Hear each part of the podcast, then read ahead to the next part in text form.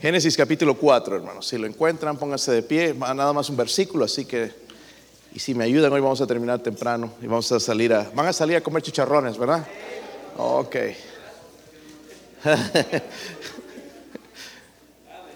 Sí, después van a ir a bajar los chicharrones también, ok, con un partido de cuatro. Eh, ¿Le dije el versículo? Ok, hermanos, vamos a leer el versículo 6 nada más.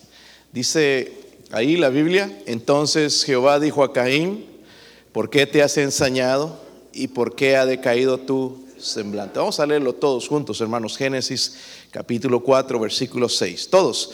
Entonces Jehová dijo a Caín, ¿por qué te has ensañado y por qué ha decaído tu semblante? Otra vez, hermanos. Entonces Jehová dijo a Caín, ¿por qué te has ensañado? ¿Por qué ha decaído tu semblante? Buena pregunta, una pregunta que Dios nos haría también quizás en esta, en esta noche a cada uno de nosotros. Padre, le ruego, Señor, su bendición. Padre, que el Espíritu Santo nos hable, Señor. Ayúdame a predicar su palabra, Señor, con poder del Espíritu. Dios mío, ayúdanos en este asunto, en, nuestro, en nuestro, ánimo, Señor. Ah, oh Padre, oro, por favor, por su ayuda, la ayuda de lo alto, la unción del Espíritu. Unja a mis hermanos también. Padre, quizás habrá alguien esta noche que no le conoce. Ruego, Señor, que el Espíritu Santo también traiga convicción. Oramos, Señor, por favor, por su presencia en el nombre de Jesucristo.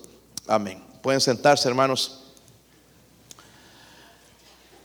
Es increíble, hermanos, ah, pero creas o no, no sé si está mi ayudante aquí, no lo veo por aquí, pero es, es, es increíble cómo nuestro rostro, hermanos, puede comunicar ¿verdad? Con la boca podemos decir otra, una cosa, pero con el rostro podemos decir otra.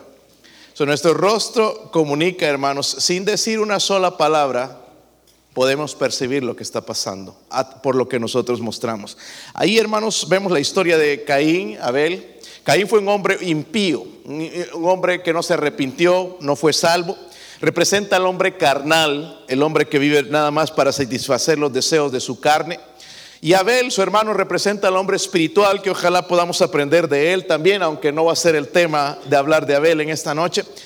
Pero representa a ese hombre, hermanos, que verdaderamente teme a Dios, que verdaderamente teme a Dios. Miren el versículo 6 que leímos, hermanos, Dios le hace una pregunta a Caín, le dice, ¿por qué te has ensañado? ¿Por qué te has ensañado, Caín? ¿Y por qué ha decaído tu semblante? Hermanos, Dios no hace preguntas porque no es que no sepa. Dios hace preguntas, hermanos, porque Él quiere que nosotros pensemos en el asunto. ¿Qué es en realidad? Y las preguntas, hermanos, son algo que debemos usar mucho en testificar y a veces con el comportamiento de nuestros hijos, preguntas. ¿Por qué esa tu actitud? Para que ellos razonen y piensen. Lo mismo hace Dios con nosotros, ¿verdad? De, de preguntarnos. Y es lo que hizo con Caín en este momento. So, lo que Dios le estaba diciendo, Caín, tu enojo e ira hablan por ti. Estás enojado porque no estás dispuesto a someterte a mí y a mi camino. No estás dispuesto, tienes un problema grande, Caín, en tu corazón, tienes que arreglarlo. Tienes que arreglarlo. gracias a Dios, hermanos, que la Biblia expone la verdad. Amén. La Biblia expone la verdad. Quiero que vayan rápidamente, hermanos, sin perder Santiago. Perdón, sin perder Génesis. Váyanse a Santiago. Santiago capítulo 4 también. El capítulo 4. Mantengan en Génesis ahí, no lo pierdan. Es difícil encontrar después, ¿verdad? Especialmente el primer libro de la Biblia. Santiago capítulo 4, versículo 1. Una pregunta ahí que Dios nos hace a nosotros. ¿De dónde vienen las guerras y los pleitos entre vosotros? ¿De dónde? Aquí nos va a contestar eh, con otra pregunta. ¿No es de vuestras pasiones las cuales combaten dicen vuestros miembros.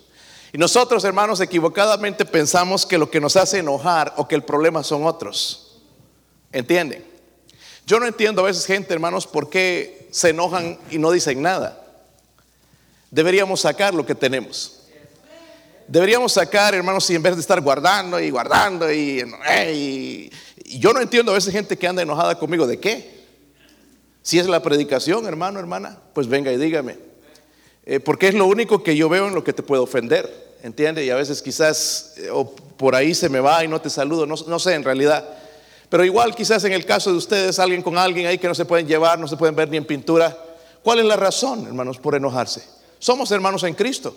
Vamos a vivir en el cielo, hermanos, por la eternidad. ¿Por ¿Qué ganamos, hermanos, con esto de, cara larga, de que no le hablo y enojado y, mostrarle una cara diferente? ¿Qué es lo que gano? Caín está amargado, hermanos, aquí lo vemos eh, eh, eh, enojado, furioso contra su hermano, pero también furioso contra Dios. Y es lo que siempre pasa. En Proverbios 13, 19, 3 dice lo siguiente, la insensatez del hombre tuerce su camino y luego contra Jehová se irrita su corazón. El que sale después perdiendo es Dios, porque nos enojamos con Él, es problema de nosotros, pero nos enojamos con Él y nos enojamos con los demás. ¿Sabe? El rostro de Caín, hermanos, dice que decayó. Decayó porque él estaba haciendo las cosas mal. Quizás es la misma razón, hermanos, porque nosotros andamos enojados, decaídos en contra de hermanos. Yo veo dos razones en Caín que quizás aplican a nosotros, hermanos. La razón por la que cae nuestro semblante con, nuestros hermanos o con alguien más. Dos razones en Caín que quizás nos identificamos con él. Miren en, en Génesis, están en Génesis, ¿verdad? Miren el versículo 3. Si lo tienen, hermanos. Dice ahí, versículo 3. Y aconteció andando el tiempo que Caín trajo del fruto de la tierra una ofrenda a Jehová. Y Abel trajo también de los primogénitos de sus ovejas, de lo más gordo de ellas. Y miró Jehová con agrado a Abel y a su ofrenda. Miren, la diferencia en las ofrendas. Versículo 5. Pero no miró con agrado a Caín y a la ofrenda suya. Y se ensañó Caín en gran manera y decayó que ¿La culpa comenzó con Dios o con Caín? ¿Comenzó con Abel o con Caín? Con Caín, ¿verdad? la primera, hermanos, entonces, el primer, la primera razón de su enojo es su devoción descarada, le llamé, su devoción descarada. ¿Por qué? ¿Por qué descarada? Porque Caín, hermanos, sabía lo que Dios pedía. No pedía frutos, pedía sacrificios. ¿Recuerdan cuando Adán y Eva pecaron y se dieron cuenta que estaban desnudos y se vistieron de hojas y se hicieron sus propios delantales? Dice, Dios tuvo entonces que matar un animalito y cubrirlos con pieles. Ellos sabían, hermanos, que tenía que haber un sacrificio. La Biblia dice en Hebreos 9:22 que sin derramamiento de sangre no se hace remisión de pecados. No hay perdón de pecados sin derramamiento de sangre. Y lo que tenía que mostrar Caín es de que él era un pecador y que estaba arrepentido, pero él no. Dijo, yo voy a adorar a Dios a mi manera, a la manera en que a mí me place. A mí me gusta de esta manera. A mí me, me, parece que esta es la manera de adorar y no era así. Es en la manera en que Dios quiere. Amén. E, el versículo 5 nos dice que miró Jehová con agrado a Abel y su ofrenda. Habrá una diferencia, hermanos, en eso, por eso nuestra adoración, cuando venimos y cantamos y algunos no cantamos, se agrada de aquellos obviamente que cantan con el corazón. No tienen una voz, hermanos, de angelical, ni muy cerca, pero sí vienen con su corazón a cantar. Y quizás Dios ve esto con agrado. Pero por otro lado dice, pero no miró con agrado a Caín y la ofrenda suya y se ensañó Caín en gran manera y dice que decayó su semblante. Ahora sabe que nuestro conflicto, hermanos, con los demás comienza en nuestro altar. Y le pregunto a mi hermano, mi hermana, ¿tienes un altar de adoración? Un altar donde tú te reúnes con Dios. Cuando hablo de un altar es un lugar donde me encuentro con Dios. En Hebreos 13, versículo 15 dice, así que ofrezcamos siempre a Dios por medio del sacrificio de alabanza. No un corderito, sino sacrificio de Dios. le gusta, hermanos, que lo alabemos. Esta mañana yo estuve alabándole por unos minutos. Espero que usted también. Adorándole, hermanos, porque Él es digno. Debemos alabarle y darle gracias porque Él es un Dios bueno. Y dice que, que, demos sacrificio de alabanza, es decir, fruto de labios que confiesan su nombre. Primeramente, hermanos, gente que no ora es gente que vive carnalmente. Amén. Gente que no ora vive carnalmente. ¿Sí o no? Hermanos, y si vivimos carnalmente, somos provocados fácilmente. ¿Sí o no? Ah, ahora que nos invitó el hermano Fidencio allá a comer a un lugar y salió, la, salió una de las meseras allá bien gritándonos en medio y todo el mundo escuchando y, nos salió gritando y allá mero hermano, eh, si uno está en la carne se pone al tú a tú. ¿Y qué te pasa? A ver, a ver, ¿por qué me gritas así? Y podemos ir, hermanos, cabezazos y todo. Yo le dije a ellos, se nota que tiene carácter, lo debe andar el esposo así. Si no tenemos cuidado, hermanos, actuamos así. Y es bien fácil actuar de esa manera. ¿Sí o no? Cuando vas manejando y alguien se te atraviesa, tienes ganas de bajarlo del carro y golpearlo. ¿Te ha dado ganas de eso alguna vez? Espero que no me atraviese en tu camino porque quizás me golpeas. Hermanos, gente que no ora es gente que vive carnalmente. Necesitamos de Dios. Las cosas no se arreglan a golpes, no se arreglan a gritos, se arreglan en otra manera. Estoy hablando de cristianos. Antes, hermanos, sí a las trompadas, vámonos a ver quién, quién gana. Pero ahora que conocemos a Cristo, debemos dar gloria a Él, ¿verdad? Debemos, debemos ser diferentes. O gente que no ora eh, eh, vive carnalmente. Gente que no lee la Biblia, hermanos, gente que actúa de acuerdo a la carne. ¿Verdad? La Biblia nos habla de amar al prójimo. Hablamos de esto el día miércoles. Debemos amar, es difícil, hay gente que es bien difícil, dice que son como las nubes, una vez las nubes desaparecen, el día es, hermoso.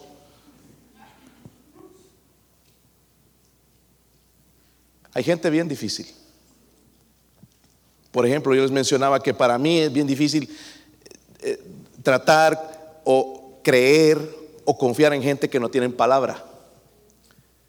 Porque para mí la palabra es bien importante, especialmente un hombre que te dice voy a estar en la iglesia y después no viene. Voy a estar ahí a, tal hora y no llega, o llega diez minutos tarde. Eso no, es no tener palabra. Y eso hace ver mucho de ti. Pero dice Dios, hermanos, que y, aún con eso, hermanos, debo amarle. ¿Verdad? Sí es difícil, hermanos, es difícil.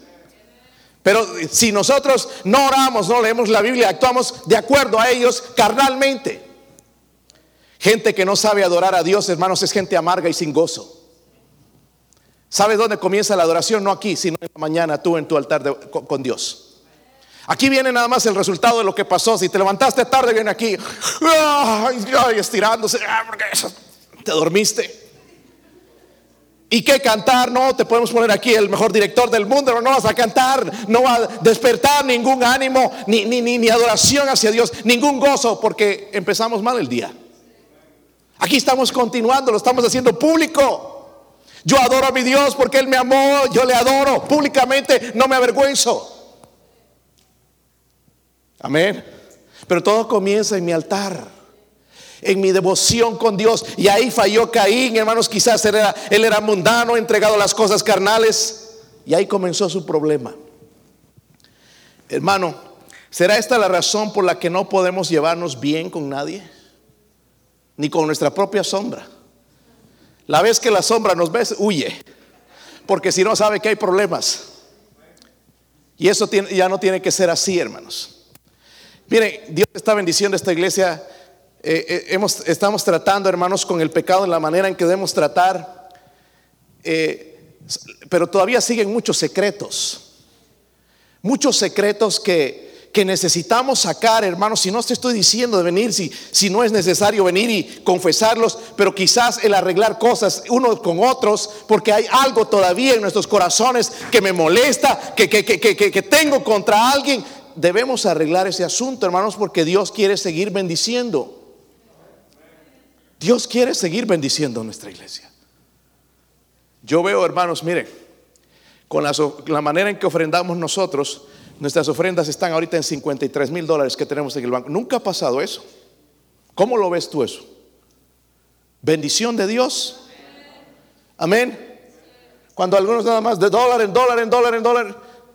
Y tenemos esa cantidad, gracias a Dios.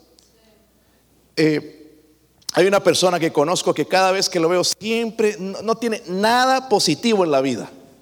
Todo es que me, vuelve al pasado, que mi papá, mi mamá me trataron mal y que no me dieron chupete y que aquí, que la... Un montón de cosas. Y no me da tiempo de hablar con él porque hayan en el trabajo a, las carreras. Pero la próxima vez, y lo que siempre tengo en mi boca para decirle, ¿y has contado las bendiciones? Es lo que estaban tocando mis hijos ahora. Count your blessings, cuenta tus bendiciones. ¿Cuántas bendiciones tenemos? Estamos vivos, ¿verdad? Respirando el aire de Dios gratuito, no estamos pagando por él. Nos suben el gas y nos suben la electricidad, pero Dios sigue dando su aire y lo respiramos gratis. Y, y la mayoría, hermanos, aquí saludables. No es que estamos gordos, estamos saludables. Qué buena, pastor, esa me gustó. Pero nunca vemos las bendiciones. Vemos lo mal en el pastor, vemos lo mal en los hermanos, vemos en qué le vamos a criticar, dónde le vamos a pegar, en qué falla, pero no vemos las bendiciones. Y las bendiciones, hermanos, son más que las cosas malas. Si nos dedicáramos a enfocarnos en las bendiciones, no estaríamos hermanos, tan amargados. Amargos, amargados contra fulano, contra fulana. ¿Será esa la razón también por la cual, hermanos, ha decaído nuestro semblante? Venimos a la iglesia sin ganas, sin fuego, hermanos. Y debe haber fuego en esta iglesia porque el Señor nos salvó del fuego del infierno. Debe haber fuego en nuestros corazones por Dios. Amén, todo lo que hacemos. Amén, hermanos. Responder a la predicación, yo les hablaba con los jóvenes en esta mañana. Responder, responder a la palabra de Dios, responder con ganas, hermanos, y Dios va a cambiar nuestras vidas, va a hacer algo. Es su promesa de Dios, hermanos, tocarnos. Pero venimos aquí, estamos, ¿a qué hora va a terminar esto? Ya estoy con hambre, quiero chicharrones. Y a ver, ¿de qué me presto dinero? Porque no traje. Le voy a decir al hermano Marco que lo voy a pagar el próxima semana. Allá él, ¿no? Si le quiere. La verdad, hermanos, yo prefiero mantener buena relación con usted y no prestarle un 5. Porque ahí es donde mantenemos nuestra amistad, ¿verdad? Cuentas claras y amistades largas. Amén, debemos pagar nosotros lo que debemos. Eso es otra cosa, pero mejor no me entro ahí. Versículo 7, mire lo que dice. Primeramente su devoción descarada y bajó su semblante, se agüitó, se enojó contra su hermano, se enojó contra su papá, su mamá y se enojó contra Dios. ¿Por qué? Por, por su devoción. No, él no tenía devoción con Dios. No la tenía. Mire lo que le trae. Y quizás le trajo los mejores frutos, pero eso no era lo que Dios demandaba. Dios demandaba sangre. Dios derramaba un sacrificio, algo que me cueste. Es por eso, hermanos, que a Dios no le debemos dar ahí centavitos. Manden a sus hijos, hermanos, con centavitos a la escuela dominical. Aquí está. Si no, así van a hacer toda la vida. ¿Acaso es su Dios? Él dio centavitos por usted, Él dio su vida. No les enseñemos así, eso está mal, hermanos. Está mal eso de, que no, de, andar, de ser agarrado. No, eso, eso, eso es pecado, eso se llama avaricia. No es que tú seas rico, sino que el deseo de acumular y todo eso. Enseñémosles a ellos a ser generosos. Porque es la manera en que Dios bendice. Es la manera en que Dios ha bendecido esta nación. Por generosidad. Pero hay una segunda cosa, versículo 7, si lo tienen hermanos. Mire lo que Dios le dice. Y nos dice a nosotros, hermanos. Si bien que. Mire, es tan fácil, hermanos. No tengo que comprarme un libro de cómo caminar con Dios. Dice, si bien hicieres no serás enaltecido. Y si no hicieres bien, el pecado está a la puerta. Con todo esto, a ti será tu deseo y tú te enseñorearás de él. ¿Te enseñorearás de qué? Del pecado. Pero la, la segunda razón de la por qué él cambió su semblante es esta. Su desobediencia deliberada. Primeramente su devoción. No había, él no oraba, no, no hablaba con Dios, no se comunicaba. Pero la segunda es desobediencia. Una de las cosas que demandamos de nuestros hijos es obediencia. Pero ¿sabe con qué nos salen hoy los mocosos? No quiero. I don't want to. La verdad yo le digo a ellos, a mí no me importa si quieres o no. Es una orden. Amén. Ahora Dios no nos dice así, hermanos, porque nos deja decidir. ¿Verdad? Pero su desobediencia, Caín pecó, pero Dios le dio otra oportunidad. Qué bueno es nuestro Dios caemos, pecamos, pero ahí está la otra oportunidad. La otra oportunidad no viene, hermanos, hasta el día que ya morimos. Ahí ya estiramos los tenis y ya, olvídese, se acabó. Pero si despertamos otra vez, hermanos, es porque Dios misericordioso nos está dando otra qué. ¿Otra qué, hermanos? Y Dios nos ha dado una oportunidad, dice la Biblia, que por su misericordia no hemos sido consumidos. Estamos vivos hoy. ¿Sabe? No es para engornarnos más, ni, ni, para ir a trabajar, ni para hacer más dólares. Es para adorar a nuestro Dios, a, glorificar su nombre. Pero no lo entendemos. Dios le dice Lo que Dios le está diciendo a Caín es, vuelve y ofrece el sacrificio correcto y será aceptado. Tú y tu ira y tu depresión van a desaparecer, Caín. Nada más hace lo correcto. Pero ¿qué hizo él? ¿Hizo lo que Dios le dijo? No, no se arrepintió, no se humilló. Eh, eh, Caín se negó a humillarse, hermanos. Mire, eh, en, el, en, el, versículo 8, lo que dice, sí lo leímos ahí, no, recuerdo, pero dice ahí el versículo 8, se negó rotundamente, dijo, dijo Caín a su hermano Abel, salgamos. Una invitación muy generosa parecía esa, ¿verdad? Te invito a unos chicharrones. Y no sabía que era el que le iba a dar chicharrón. y dijo Caín a su hermano Abel, salgamos al campo y aconteció que estando ellos en el campo, Caín se levantó contra su hermano Abel y lo mató. ¿Cuántos tienen hermanos aquí? A ver, levanten su mano. Si yo le daría un cuchillo, ¿usted se atrevería a matar a su hermano? No. Mire, nuestro corazón tendrá la capacidad de hacer lo que Caín hizo. Si dejamos, hermano, que la amargura llene nuestro corazón, seríamos capaces. Contra mi hermano, pues, sí, contra tu hermano. Yo no me considero mejor que Caín. Tengo la misma naturaleza de Caín. La única cosa, hermanos, que quiero hacer y constantemente cuando, cuando peco es arrepentirme. Inmediatamente. No esperar, no endurecer mi corazón, sino arrepentirme inmediatamente. Ahora, Dios quiere, hermanos, nos ruega que nos pongamos a cuentas con Él. Váyase rápidamente allá a Hechos 3.19. Ya vamos a terminar. Hechos 3.19. Miren, hermanos, voy a contar a ver cuántos se van rapidito. Si no, el próximo domingo voy a predicar dos horas para los antisociales. Este versículo, Hechos 3.19. Hacen, quedar a los hermanos mal, a los que se quedan aquí hasta las 10 de la noche, ¿verdad? Dice el versículo 19. ¿Están ahí, hermanos? Mire lo que dice Dios. Así que arrepentíos y convertíos para que sean borrados vuestros. Miren esto, hermanos, para que vengan de la presencia del Señor tiempos de refrigerio. Algunos ahí andamos sin paz, desanimados, ansiosos, porque todavía no hemos arreglado cuentas con Dios. Y Dios quiere, hermanos, que inmediatamente Él nos está dando la oportunidad. Dice, el pecado está a la puerta, pero tú te puedes enseñorear del pecado. Y es lo que Dios quiere. No que el pecado se enseñoree de nosotros, sino nosotros enseñorearnos, decir, Señor, ya no voy a pecar, voy a dejar este asunto ya del odio contra mi hermano, voy a dejarlo ya. Señor, ayuda, haz, la obra en mi corazón. So Caín desobedeció, pero desobedeció, hermanos, deliberadamente deliberadamente a Dios, por eso decayó su semblante. ¿Por qué nunca, hermanos, respondemos a la, invitación? Por eso. Estamos amargados. ¿Acaso Dios no está tratando con ustedes, hermanos, acerca de algún pecado en su vida? Dios trata, hermanos, con cada predicador. Cuando predican nuestros hermanos aquí, Dios trata conmigo personalmente. Cada predicación. Yo no entiendo cómo algunos no. Hay algo, hermanos, en lo que Dios nos querrá decir. Viniendo a este lugar, ¿habrá algo que Dios tiene para nosotros? O es para fulano, no es para, este es para el pastor, este es para el lugier, este es para el diácono, ah, para aquella hermanita que anda así. Es para todos. Por eso andamos a Vamos a cambiar, hermanos, la manera de las cosas. Si usted tiene algo contra mí, yo le ruego, por favor, por las misericordias de Dios, venga a hablar conmigo. Lo más pronto posible. Deja de amargarte, deja de hablar mal por detrás, de, deja de, sentirte, de ofenderte de todo lo que digo, de las decisiones que... deja, deja esas cosas. Te estás haciendo daño a ti. Una cosa que veo, hermanos, y está en la Biblia también. ¿Se acuerdan de Amán? ¿Quién era Amán?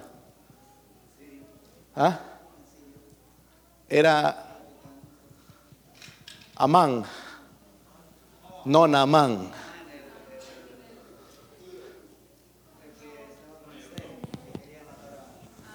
El que iba a suceder al rey, ¿verdad? Y Naamán, hermanos, se empezó a. Mardoqueo era un judío. Un judío, hermanos, tocar a un judío. Cada vez que usted conozca a un judío, ¿sabe qué? Dígale, yo amo a la gente, el pueblo de Dios. Aunque no sea cristiano, porque es el pueblo de Dios. Nunca levantes tu mano en contra de un judío. Jamás. Es el pueblo de Dios. Él tiene algo con su gente. Están perdidos y, muchos de ellos no, no se van arrepentido, pero es el pueblo de Dios. Dios los va a volver a usar. So, cada vez que ves un judío, bendícele y Dios te va a bendecir. Es una promesa que está desde Génesis, Abraham. Pero allá estaba Amán, hermanos, porque él quería que, lo adoren, ¿verdad? Era él, el, el, papi, el jefe, delante de mí se arrodilla, toda rodilla. Y Mardoqueo no se arrodillaba. Mardoqueo se arrodillaba delante de Dios, él era temeroso de Dios, pero no de un hombre. Y eso le chocaba a Amán. Y Amán fue a su casa y se quejaba a su esposa. Mamita, ¿qué voy a hacer? Mardoqueo no se arrodilla, todo se postra. Como siempre, algunos hombres van a chillar a la, esposa, ¿verdad? Y, le dice: Mira, si él es judío, vas a empezar a caer delante de él, ¿verdad? Ya tu caída va a ser irreparable. ¿Sabe que hizo una horca en su casa para Mardoqueo? Cuando el rey me ponga ahí, lo, voy a agarrar a Mardoqueo, lo voy a matar, lo voy a colgar en esta horca. Y empezó a caer poco a poco. ¿Saben a quién ahorcaron? Amán. En la misma horca que él hizo. Cada vez, hermanos, que tú te vas en contra de alguien que tiene autoridad de parte de Dios, tú te estás haciendo daño a ti mismo. De verdad. Vas a empezar a caer, a caer y amargarte más y amargarte más. Es que el defensor, hermanos, de nosotros y como cristianos, si alguien nos hace lo mismo, van a recibir de parte de Dios. Porque tenemos la bendición de Dios. Somos sus hijos. Él nos va a cuidar. Él, va, va a vengarse por nosotros. Tenemos que tener cuidado, hermanos, con esto. Respetar. No hables de un pastor si no, si no sabes en realidad cómo es su vida. No lo critiques. ¿Ok? Sin, si tú no sabes, yo sé que hay pastores que son bien sinvergüenzas, pero nosotros no tenemos la autoridad, hermanos, de, de tocar, de decir algo. Deje a Dios que haga la obra. Amén. Deje a Dios que haga la obra. Y tenemos que tener cuidado, hermanos, también con hermanos, los líderes aquí. Ustedes a veces no les tienen respeto. Pero son gente, hermanos, con las cuales están aquí para ayudarnos voluntariamente. No están para hacerte daño, no les tengas envidia. Ora por ellos, porque son humanos. Quieren hacerlo mejor, están sirviendo a las mesas, están tapando los huecos que el pastor deja. Están tratando de hacerlo mejor. No, no los critiques si tú no estás haciendo nada para el Señor. No te atrevas, ¿sabes por qué? Porque la mano de Dios va a caer sobre ti. Tengamos cuidado. Si algo tenemos contra ellos, si algo tienen contra mí, vayamos y les decimos. Así con palabras cariñosas, mi hermanito, me caes tan gordo. ¿Por qué vamos afuera y nos sacamos la mugre? No, no, no, algo así, hermano, pero qué buena idea, pastor. Carnales. Caín, hermanos, tuvo que escapar en su vida un mal testimonio. Abel fue bendecido por Dios, pero Caín cayó. Y obviamente Caín está en el infierno en este día.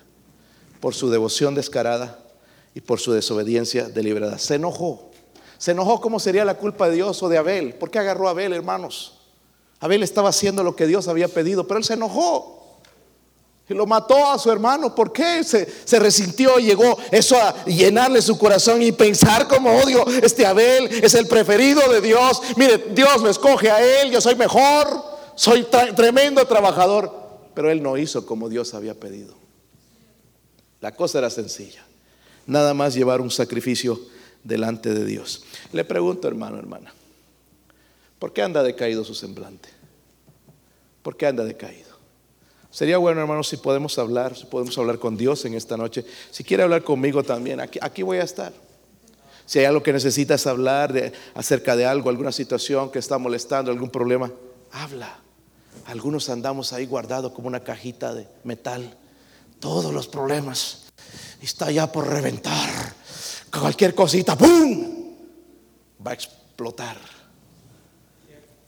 Porque estamos guardando algo en nuestro corazón. Dios no nos hizo para eso, hermanos. Pastor, es que yo no confío en usted. Pues haces mal. Haces mal. Porque yo a pesar de cómo es usted, yo confío en usted. Pongo mi confianza en usted. Vamos a orar, hermanos, dejar que Dios sobre nuestro corazón. Yo no sé cómo está tu vida.